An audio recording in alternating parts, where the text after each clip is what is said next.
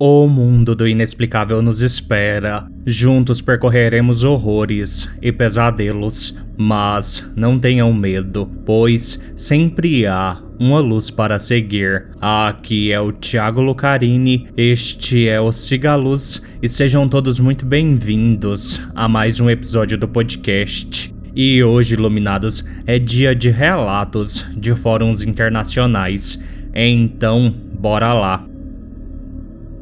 Relato 1 Incidentes Sinistros Tudo começou quando eu tinha 11 anos. Eu e minha família estávamos no jardim da frente e não havia ninguém dentro de casa. Estávamos jogando basquete e de repente olhei para a janela da minha irmã e de repente vi um punho dentro de casa, atrás da janela da minha irmã quebrar a janela. É então, todos nós paramos de jogar basquete e fomos dar uma olhada na janela quebrada. Fiquei chocada e sem palavras. Meu pai disse que era um pássaro, mas não havia nenhum pássaro. Eu sabia o que vi era uma mão pálida que fechava o punho. Contei ao meu pai e ele verificou a casa, mas não havia ninguém lá dentro. Então, quando eu tinha 12 anos, vi pessoas sombrias, tarde da noite, no corredor, indo para o quarto da minha irmã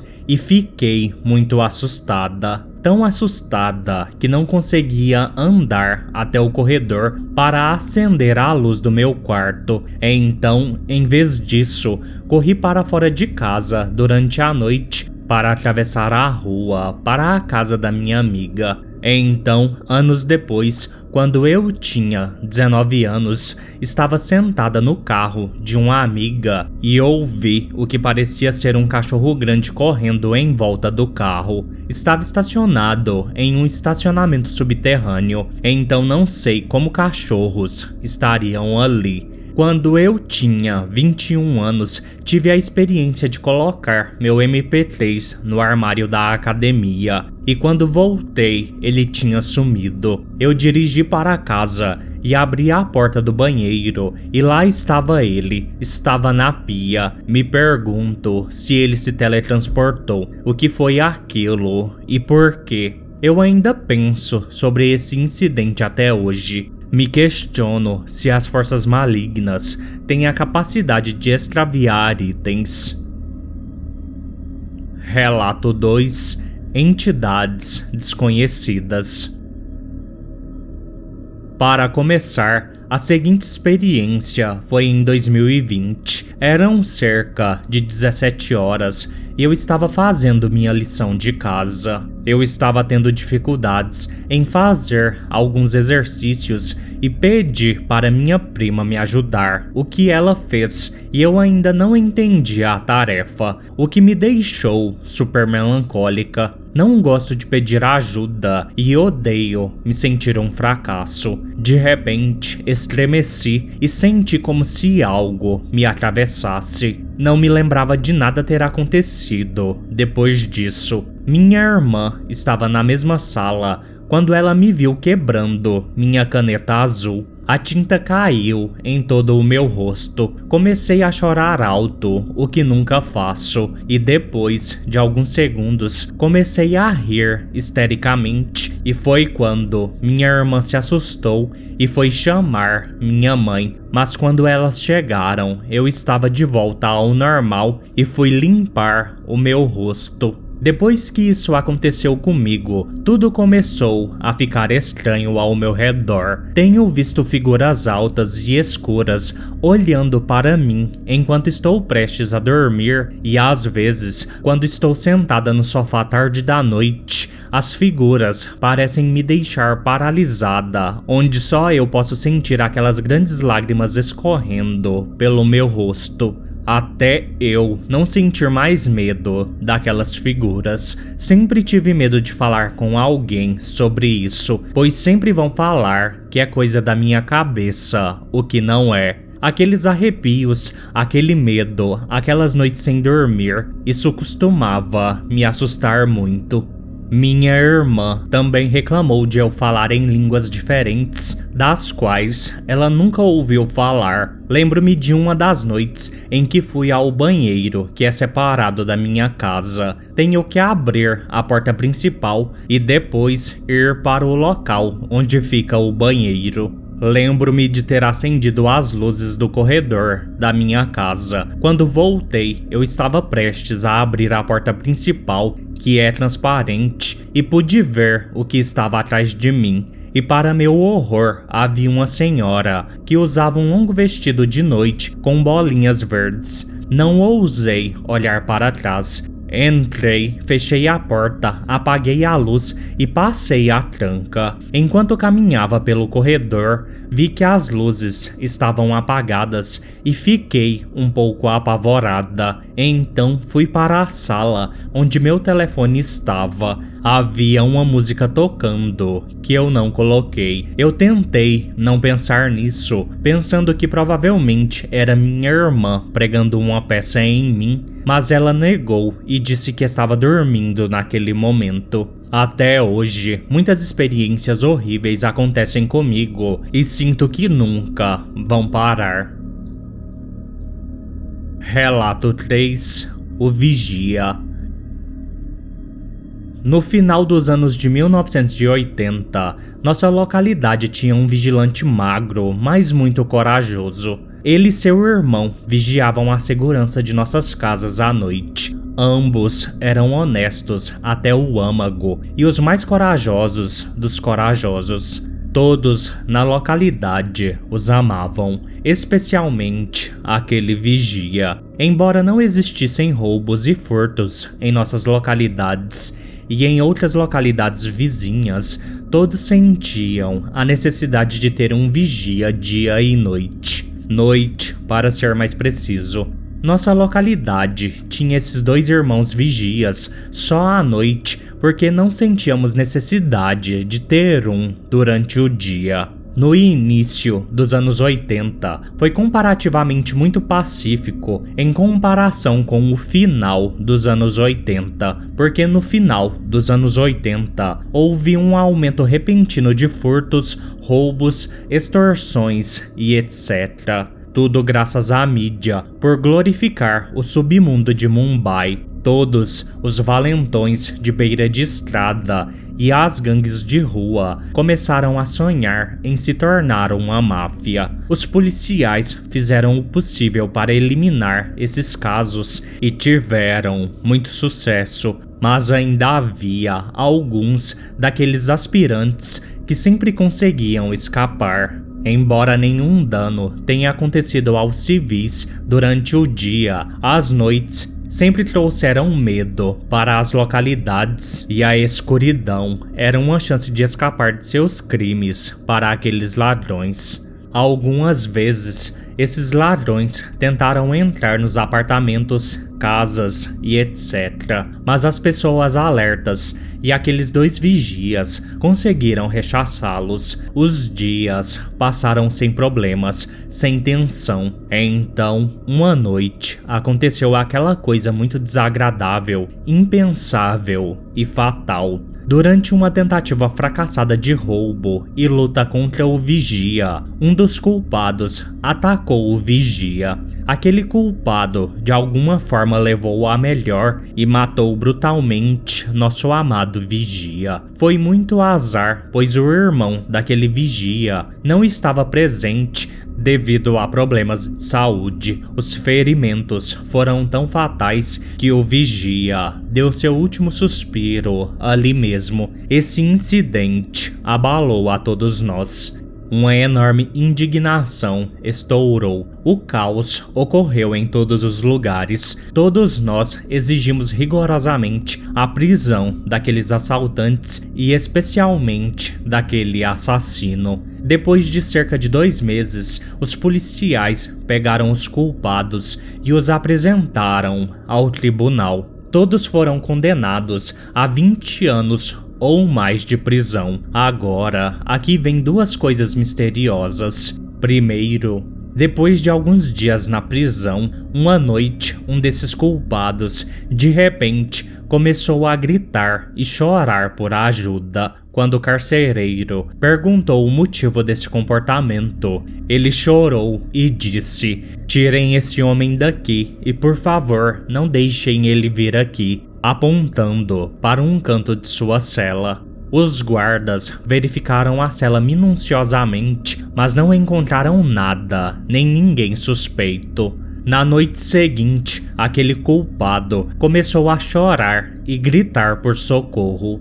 Ao ser questionado, ele repetiu as mesmas falas que havia dito na noite anterior. Só para ter certeza, os guardas verificaram sua cela, mas novamente não encontraram nada. Isso aconteceu consecutivamente nas noites seguintes e em uma manhã, quase às 10 horas, ele foi encontrado morto em sua cela. Mais tarde, foi revelado que a hora em que aquele condenado costumava gritar em pânico era exatamente a mesma hora em que ele havia matado brutalmente o vigia, e pela manhã, a hora em que ele morreu foi a mesma de quando o vigia foi cremado. A outra coisa é que sempre que alguém tentou roubar em nossa localidade, seja homem ou mulher, perdiam completamente o estado mental na manhã seguinte. Ninguém sabe o motivo exato até hoje disso acontecer. Todos nós sentimos falta do vigia. Ele era honesto, humilde e prestativo. Resumindo, ele era uma boa pessoa. Relato 4 Porque veio até mim. Meu marido e eu recentemente nos reconciliamos após 11 meses de separação, o que quase resultou em um divórcio. Temos quatro filhos juntos, três adultos agora e a mais nova nos últimos dois anos do ensino médio. E para nossa surpresa, esse reencontro resultou na minha gravidez. Eu sou uma bruxa eclética praticante, então tenho proteção em vigor. Mas no meio do caos, eu havia negligenciado algumas das minhas proteções isso pode ser importante mais tarde. Naquela manhã, em particular, meu marido havia saído para trabalhar e decidi me deitar na cama. Eu não precisava trabalhar naquele dia, então decidi dormir mais algumas horas, pois esse era o estágio inicial da minha gravidez. Eu tinha a TV ligada e decidi deitar e assistir ao noticiário da manhã até meus olhos ficarem pesados. Eu estava bem acordada, então sabia que ficaria na cama por um tempo. Eu não estava confortável do lado esquerdo, então virei de costas, coloquei meu braço direito sobre os olhos e fiquei lá por cerca de 10 a 15 segundos. Eu ainda podia ouvir o repórter falando sobre o tempo quando o lado direito da cama afundou de repente. Parecia que era algo grande o suficiente para fazer todo aquele lado da cama afundar. Fiquei instantaneamente em alerta e não queria me mexer. Então a visão veio. Enquanto eu estava deitada, uma entidade de um demônio, como um homem, começou a rastejar sobre mim, mas não em cima de mim. A princípio, ele tinha cabelos escuros compridos e desgrenhados, um sobretudo e um corpo e rosto enormes.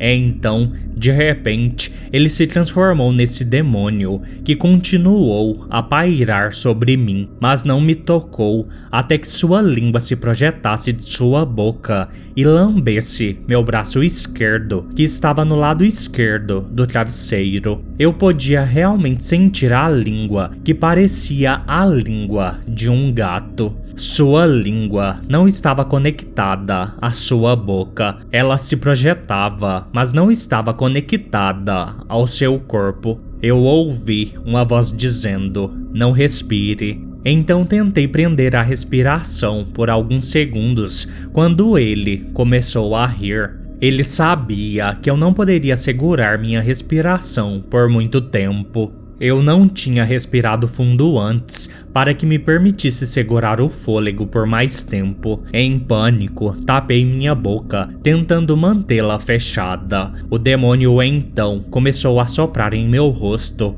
uma névoa negra, escura, que estava saindo de sua boca. Eu tinha que respirar de alguma forma, então comecei a fazer respirações curtas pelo nariz. Comecei a pensar no bebê e em protegê-lo. Naquela época, não sabíamos o sexo. Eu tentei ao máximo não respirar a respiração do demônio, mas não pude evitar. Ele começou a rir e começou a se levantar e se afastar de mim. Foi quando eu dei uma olhada nele. Tinha um rosto vermelho escuro e preto, como a visão do rosto do Jeepers Creepers do Olhos Famintos sem o brilho, desagradável, e chifres, e chifres que saíam reto de sua cabeça e depois dobravam para trás. Os chifres também eram pretos, com tonalidade vermelha. Ele continuou rindo e depois se dissipou. Esperei alguns segundos antes de me mover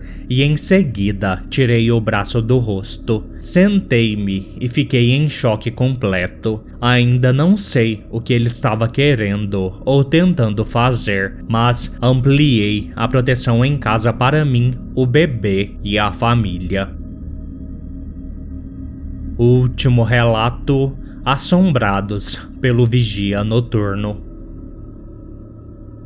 O ano era 1986 ou 87. Minha mãe, então solteira, morava com sua família composta por seus pais, dois irmãos, cunhada e sobrinhos gêmeos em seu apartamento em Andheri, Mumbai. O referido apartamento era habitado pela família desde 1984, mas nenhuma atividade estranha foi experimentada até 1986, quando um trágico incidente desencadeou alguns acontecimentos estranhos em seu apartamento. Em uma noite de novembro de 1986, alguns criminosos entraram no prédio em que a família residia para matar o síndico do prédio. O vigia noturno do prédio tentou impedir que os capangas entrassem no local. Furiosos com isso, os criminosos perseguiram o vigia até o terraço deste prédio de seis andares e o jogaram do alto ao chão para a sua morte.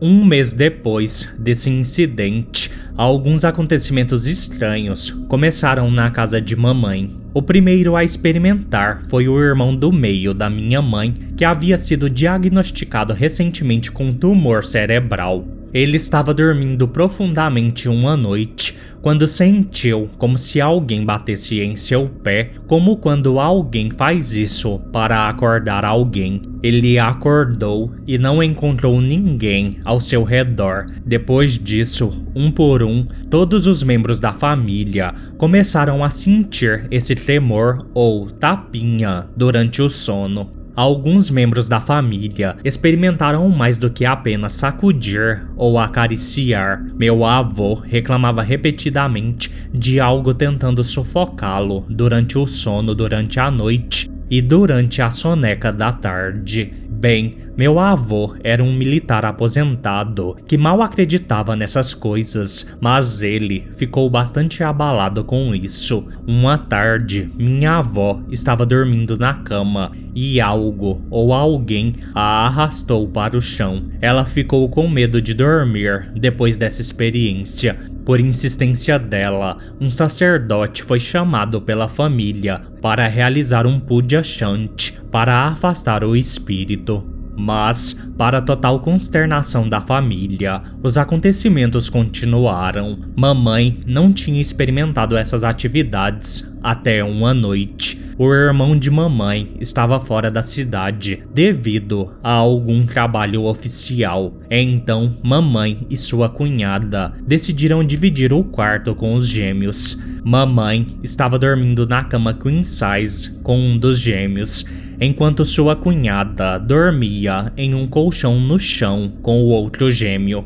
Elas conversaram até as duas da madrugada, quando mamãe se virou para dormir de lado de frente para o sobrinho dormindo ao lado dela, de costas para a cunhada dormindo no chão. Depois de um tempo, ela sentiu alguém puxando sua camisola para trás. Ela se virou, esperando que fosse sua cunhada, tentando lhe dizer algo, mas olhando para baixo, ela encontrou sua cunhada e o gêmeo dormindo. Mamãe percebeu que havia experimentado algo sobre o qual todos os outros estavam falando. Ela clamou o nome de Deus e foi dormir. A essa altura, todos os membros da família haviam experimentado essas atividades estranhas, exceto os meninos gêmeos de 3 anos. No entanto, tarde da noite, os dois meninos acordaram chorando durante o sono, apavorados e reclamando de alguém que os acariciava continuamente. A mãe deles os acalmou e tentou colocá-los de volta no sono. Na manhã seguinte, furiosa por assustar os filhos, ela gritou e desferiu insultos à entidade,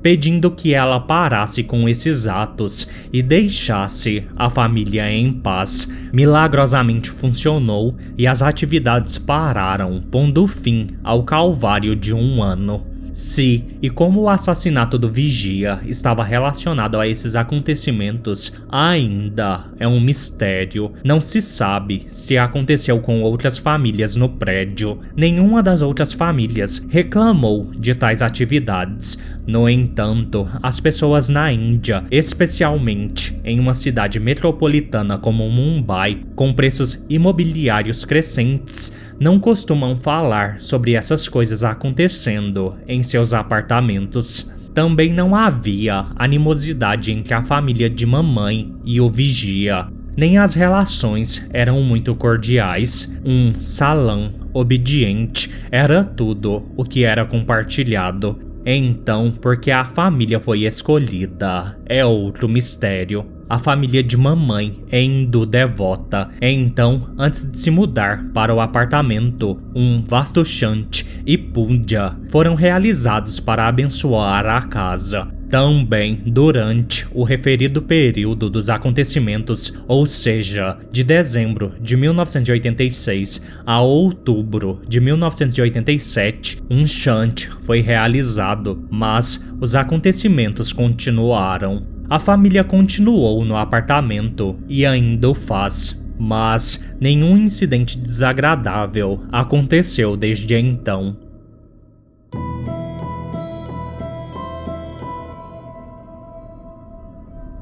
Bem iluminados, este foi o episódio de hoje. Mandem relatos para sigaluspodcast.gmail.com ou no número 62992553601. No mais, fiquem todos bem e sigam a luz.